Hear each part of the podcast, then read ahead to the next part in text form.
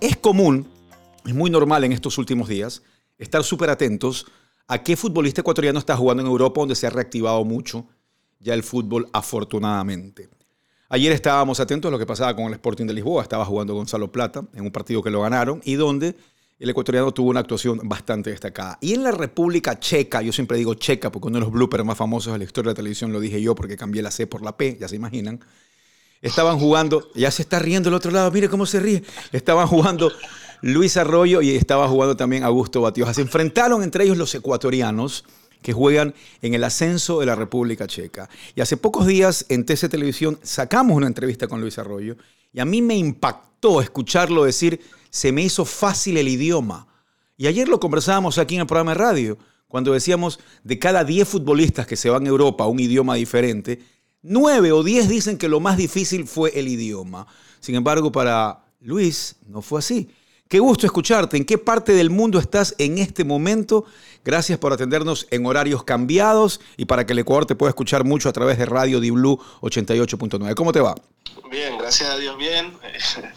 Feliz, feliz también y agradecido por, por la, atención de ustedes. Y, nada, ahora estoy en mi casa descansando.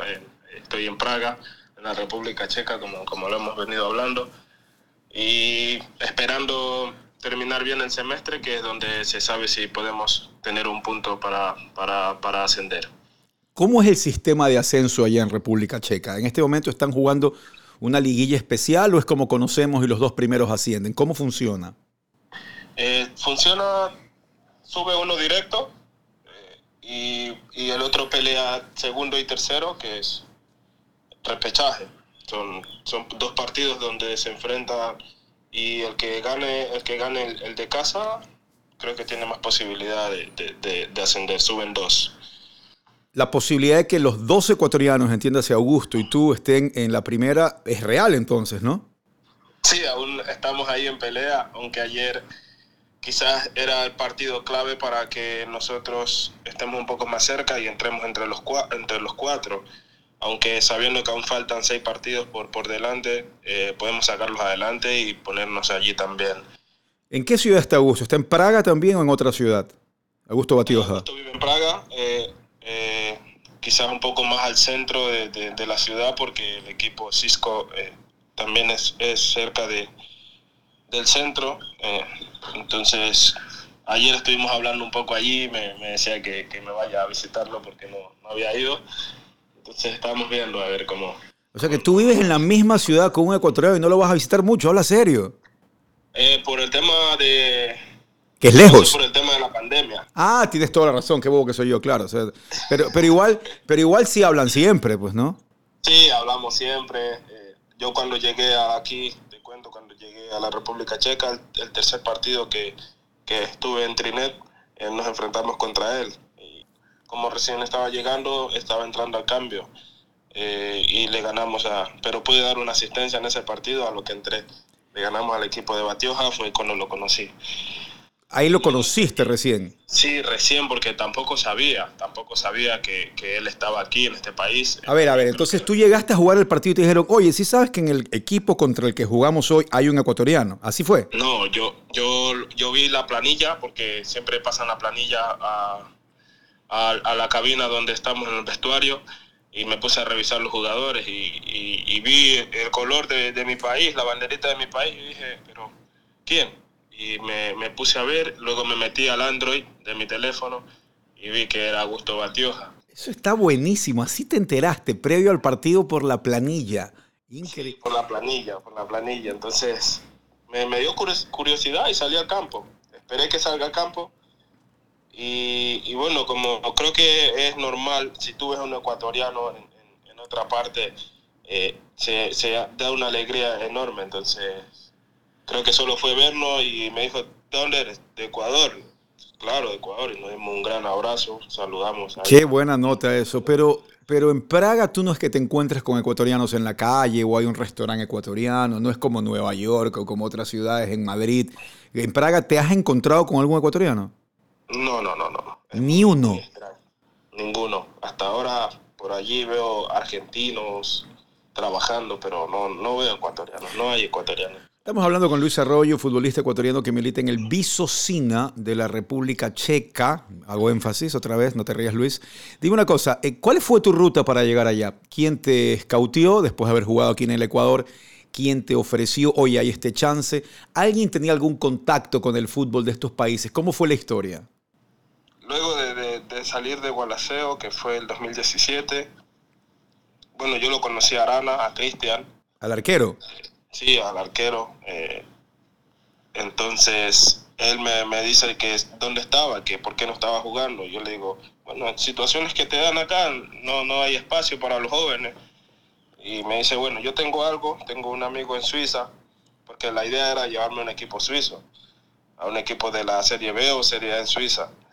Entonces él me dice, tengo un amigo allí, eh, y él tiene otro amigo que es empresario, entonces mándame un video tuyo para yo enviárselos a él y ver qué, qué pasa.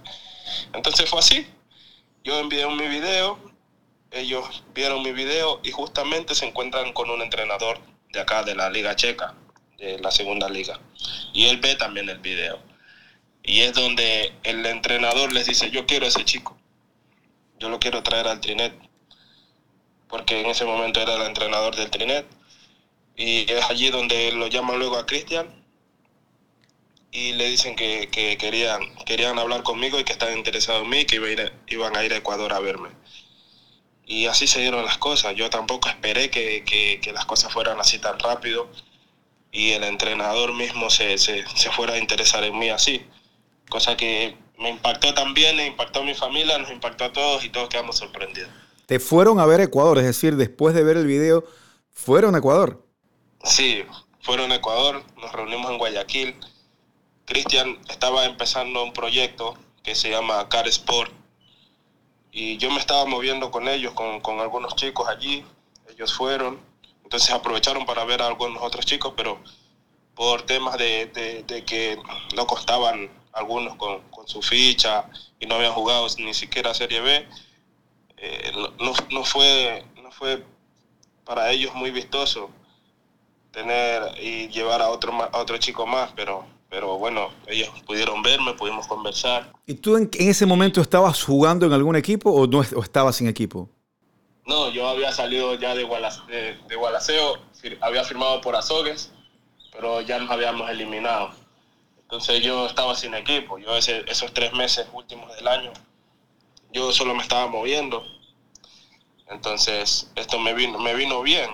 Luis, eso es súper suerte porque si yo vengo de un club de Europa, por lo general muchos de estos clubes, y es coherente, buscan la primera categoría y buscan a alguien que esté jugando. Tú estabas en primera B y no estabas jugando. Y así todo te fuiste. Sí, eso, eso es lo que hasta mi papá me decía, pero ¿cómo? Eh, y yo le digo, no lo sé. Allá cuando vieron el video había un entrenador, el entrenador que, que, que me dirigió en Trinet estaba con ellos, estaba tomando un café en una reunión y le enseñaron el video, bueno, y le gusté, le gusté, cosa que, cosa que él dijo, bueno, vayan a verlo. Bueno, el entrenador no, no fue porque tenía sus responsabilidades, pero fue el amigo del entrenador y el otro tipo suizo. Y fue donde hablamos, luego conversamos, el uno me quiso representar y fue donde les pude firmar para, para poder llegar acá. Ya, y desde esa visita al Ecuador, ¿cuánto tiempo pasó hasta que estabas en el avión yéndote a Europa ya? Eso fue rápido, ¿sabes? Porque fue diciembre, ellos fueron en diciembre, eh, estuvieron tres días en Ecuador porque tenían, tenían que regresar pronto por el tema del feriado. Eh, mandaron la carta de invitación del equipo eh, para que yo pueda viajar y para que pueda hacer mi visa. Y fue así cuando me fui. La primera visa me salió por, por los primeros tres meses porque no podía tener una visa anual porque no había firmado mi contrato.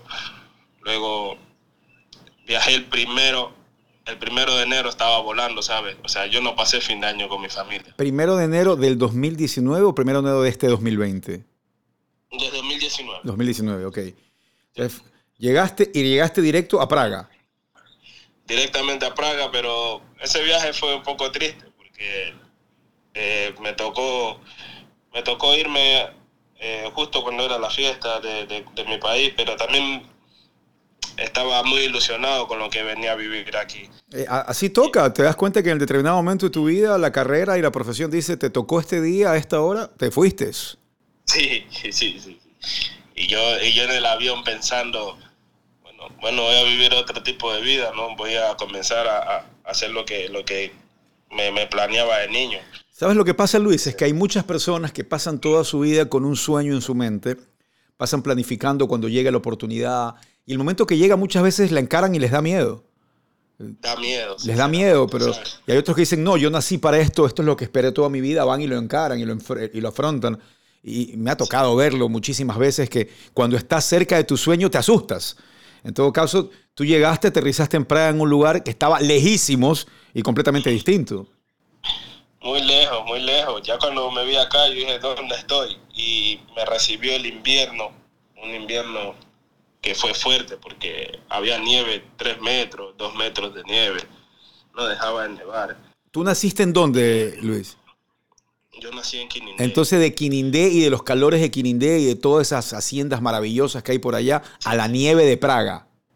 A la nieve de Praga. Entonces yo había visto nieve en los dibujos, créeme. Yo lo único que había visto nieve en los dibujos y granizo en Quito cuando, cuando jugaba en Católica, pero que me, me hables de nieve, de que eso, eso parece el cielo. Y es otra cultura el hecho de abrigarte bien para salir, entrar a otro lugar que está caliente y sacarte todo, y después cuando vuelves a salir volverte a disfrazar, como digo yo, con chaquetas, bufandas, guantes. A uno le toma un tiempito acostumbrarse. Sí, y yo, yo a veces pasaba cansado y le decía a mi gente, le trataba de decir que, ya estaba cansado, que no quería. Me, compré, me compraron algunas chompas grandes, entonces eso entrábamos a tomar café, tenía que quitarme esa chompa, la bufanda, el gorro, ¿no? Y luego salir y otra vez ponerse, me quitaba mucho tiempo y yo no estaba acostumbrado. Ahora, y estoy seguro que me vas a contestar esta, esta pregunta, porque eh, pasa muchas veces y no tiene nada de malo. ¿Te quisiste regresar? Sí, eh, cuando, después de los chequeos médicos, que gracias a Dios estuve muy bien, y, y luego nos llevaron a hacer la, la pretemporada a, no recuerdo el nombre, de la, de la, de la montaña donde fuimos, a un hotel. O sea que en invierno se fueron incluso a una montaña. Sí, a una montaña. Estaban como en Siberia ustedes prácticamente. y, realmente fue muy fuerte, porque solo era prueba física. No, yo no, no había visto la pelota y nosotros quizás estemos acostumbrados al trabajo con balón, cosas que... Pero, por ejemplo, ¿qué tipo de trabajo era? ¿Correr, subir la montaña, usar pesas? ¿Qué, ¿Cómo era el trabajo? El trabajo de la mañana, gimnasio. Luego del gimnasio teníamos 5 kilómetros de pista. En la tarde íbamos por el almuerzo ah, y en la tarde teníamos 5 kilómetros más y teníamos trabajo de, de aeróbico. Entonces era muy fuerte. Corríamos. ¿Cuántos días? ¿21 días? Trabajamos 15 días. 15 días. Pero que esos 15 días parecen un mes o más. ¿Y nunca vieron una pelota esos 15 días? Y, nunca vimos la pelota, solo era trabajar la intensidad física, la masa muscular. Y quizás nosotros en Ecuador no estamos acostumbrados al trabajo tan fuerte. Y, y ahí donde vas viendo la diferencia. Yo cuando yo vi eso, yo dije, no, yo no quizás no aguante yo, yo todas las noches le oraba a Dios y le decía que me diera fuerza porque, porque no, quizás a veces no podía. Ya, pero tú cuando estabas esos días trabajando ahí en el gimnasio, en estas rutinas, en los cinco kilómetros, tú veías a tus compañeros europeos y los veías que también no, no era fácil para ellos. ¿O los veías bien a ellos? Ellos corrían, Diego, ellos corrían, ellos, ellos como que fuera una diversión. Quizás uno, uno que otro, los que tenían un poco más de experiencia, ellos iban a, casi a mi ritmo y yo que no, no era de un ritmo malo. Yo decía, pero ¿qué? Yo, ellos tienen 30 años y yo voy al ritmo de ellos y yo quería meterle un poco más, pero no. Con la nieve a la canilla, correr es muy difícil. Y, y tienes un poco de ropa encima y, y el frío te mata. Ya, y cuando, y cuando ya bajaron de la montaña otra vez, ya empezó a irse el frío, ¿no? No, no, no, no. El frío, el, frío se mantuvo. Tres meses por lo menos, ¿no? Sí, sí, tres meses. El frío se mantuvo. Casi todos los tres meses primeros que yo, yo estuve acá, eh, eso fue nieve. Lo que yo veía era nieve, no veía nada más, vientos que me movían, yo me paraba en la cancha y, y de lo rápido que era a veces yo iba a encarar y a veces venía el viento y, yo me iba con el viento y me, llevaba dos, tres jugadores, pero después me decía, pero ¿cómo? Pero era el viento que me, ayudaba a veces a, a, ir más rápido. ¿En qué momento te dicen, ven, vas a firmar contrato, eres parte del equipo? Eh, después hicimos una práctica. En la segunda práctica que hice, eh, marqué dos goles. Ya, pero desde que tú llegaste a, a Praga, desde que llegaste, ¿Cuánto tiempo pasó hasta que estuviste en una cancha con una pelota con el equipo de manera oficial? Pasaron, pasaron un mes y una semana. Un mes y una semana, increíble, ¿no? Sí, sí, sí. No llegué a hacer trabajo táctico ni, ni, técnico. De una vez a la pretemporada el entrenador dijo, jueguen. Bueno, vamos. Luego hicimos fútbol, hicimos dos prácticas. Y en la, en la primera práctica, bueno, ya habían hablado pero faltaban algunos temas ahí. Y en esa semana sí firmé mi contrato y, me mandaron a, hacer un entrenamiento con el equipo B, me recuerdo. Y yo, yo no sé, yo no entendía qué, qué pasaba, pero era que, que, necesitaban arreglar algunos puntos con la gente que yo comencé a trabajar. ¿De dónde es la gente? ¿De qué país? Es, checo también. Es checo, ok. Ya, dos preguntas. Primero que nada, ¿qué tal los jugadores checos o con los que te encontraste. Es un país que tiene historia, eh, República Checa, en muchos deportes, en hockey, son muy buenos jugadores de hockey, tienen muy buenos lanzadores de jabalina, de campo y pista. Eh, es, un, es, un, país europeo que tiene pues tradición en muchos de estos deportes, pero como que el futbolista a mí me da la impresión de que es un poco robótico para marcar. No sé, ¿con, qué te encontraste? ¿Con un defensa, con gente que te marcaba toscamente o que te marcaba bien? No, no, el fútbol acá es muy fuerte me encontré con jugadores, así como usted lo dice, un poco robóticos, un poco muy fuertes, que, van directamente al choque y, a veces pensaban que yo exageraba porque yo iba en el mano a mano, el uno contra uno, y ellos no iban al, al balón, sino que iban y te quitan la pelota con el cuerpo. Me encontré con muchos, con, con algunos jugadores también que son muy buenos, que, los puedes ver tranquilamente después en, otro fútbol más vistoso. Pero aquí el, fútbol es realmente fuerte, se caracteriza por, por, ser fuerte y rápido, donde no hay tiempo a veces de, de ni pensar porque tienes siempre un jugador encima para, para destruir lo que, lo que el otro equipo tiene. Estamos hablando con Luis Arroyo directamente desde Praga, el juega en el Visocina de la Liga de Ascenso de este país, tratando de estar en la primera de República Checa, país al cual llegó en enero del 2019.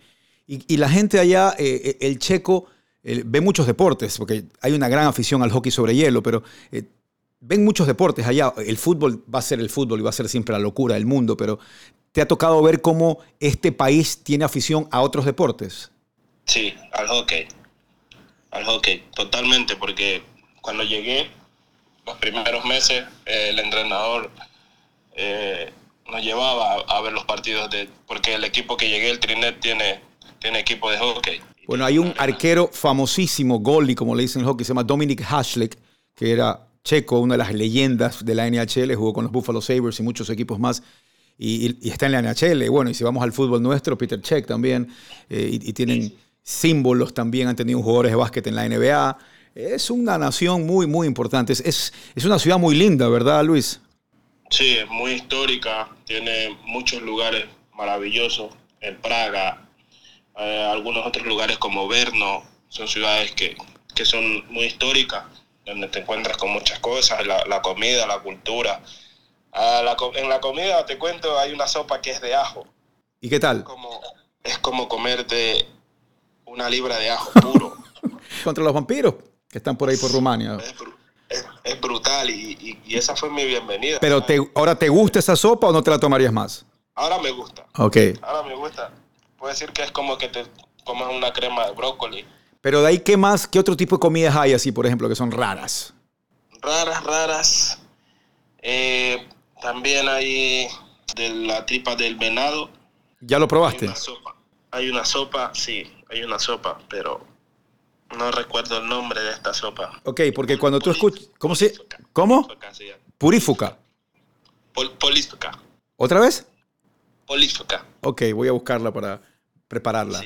Oye, oye, Luis, a ver, vamos a la parte que me, que me, que me sorprendió mucho, porque eh, eh, nuestro deportista, nuestro futbolista, uno siempre está feliz, contento, atento cuando se va a otro país y, deseando que le vaya muy bien, porque, porque nos volvemos orgullosos, porque somos del mismo país y, y, ver los que les va bien nos llena de satisfacción. Pero escuchas constantemente y, y, los entiendo, no, que la comida, no, que el clima, no, que el idioma. Entonces tú me has hablado que el clima estuvo jodido, pero lo encaraste. Me hablaste ahí un poco de esta comida, esta sopa de ajo, me la mandé igual. Pero escucharte decir se me hizo fácil el idioma checo. déjame contarte algo.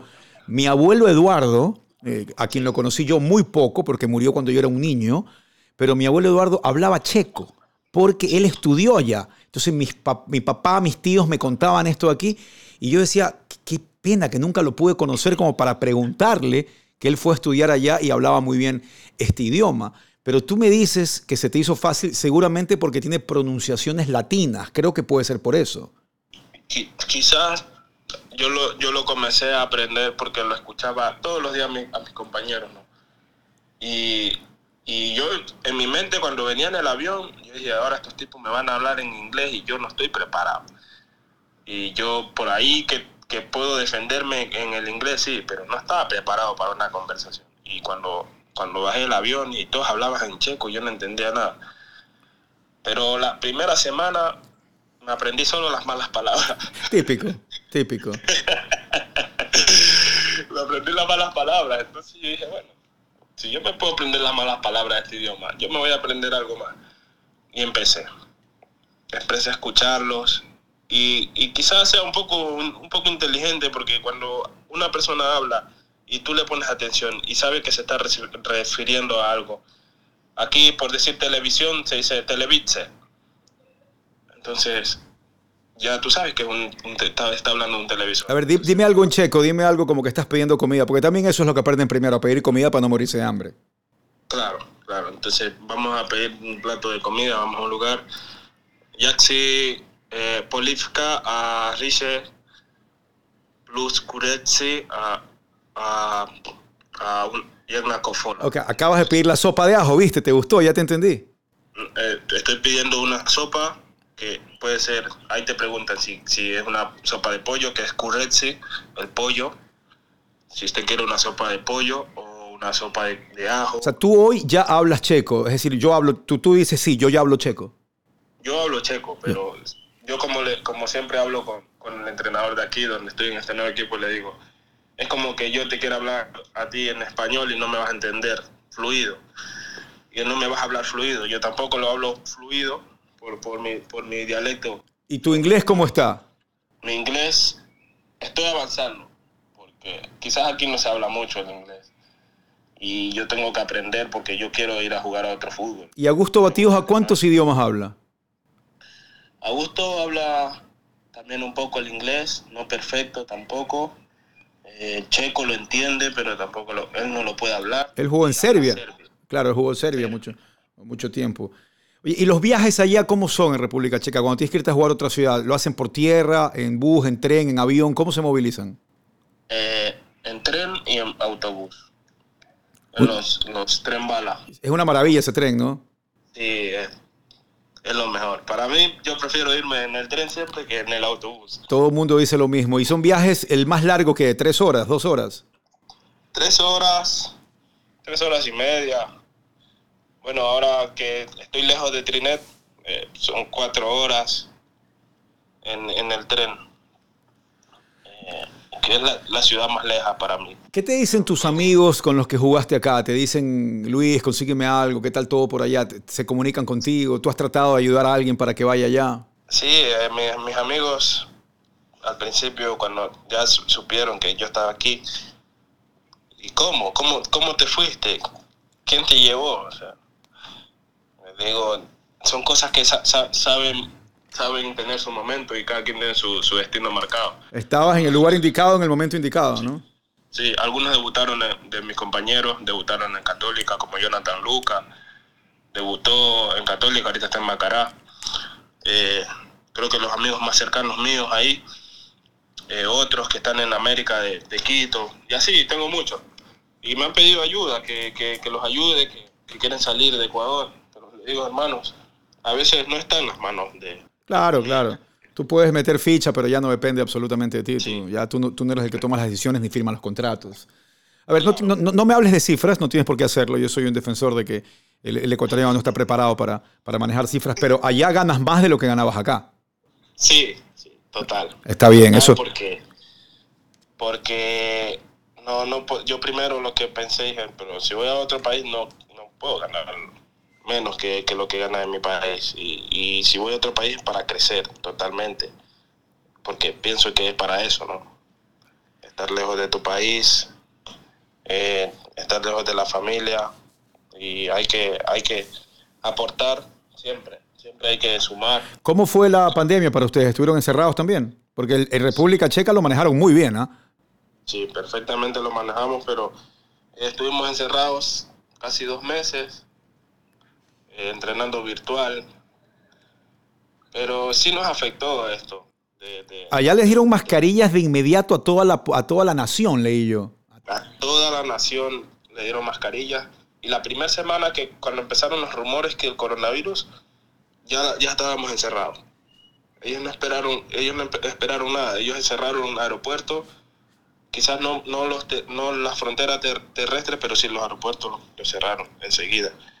Y, y cerraron las ciudades, no, no, podía, no se podía entrar en ninguna ciudad. ¿Y cuándo volvieron a la cancha ustedes a entrenar? Porque como ya están jugando, ¿cuándo volvieron? ¿Hace tres semanas más o menos? ¿Hace cuánto?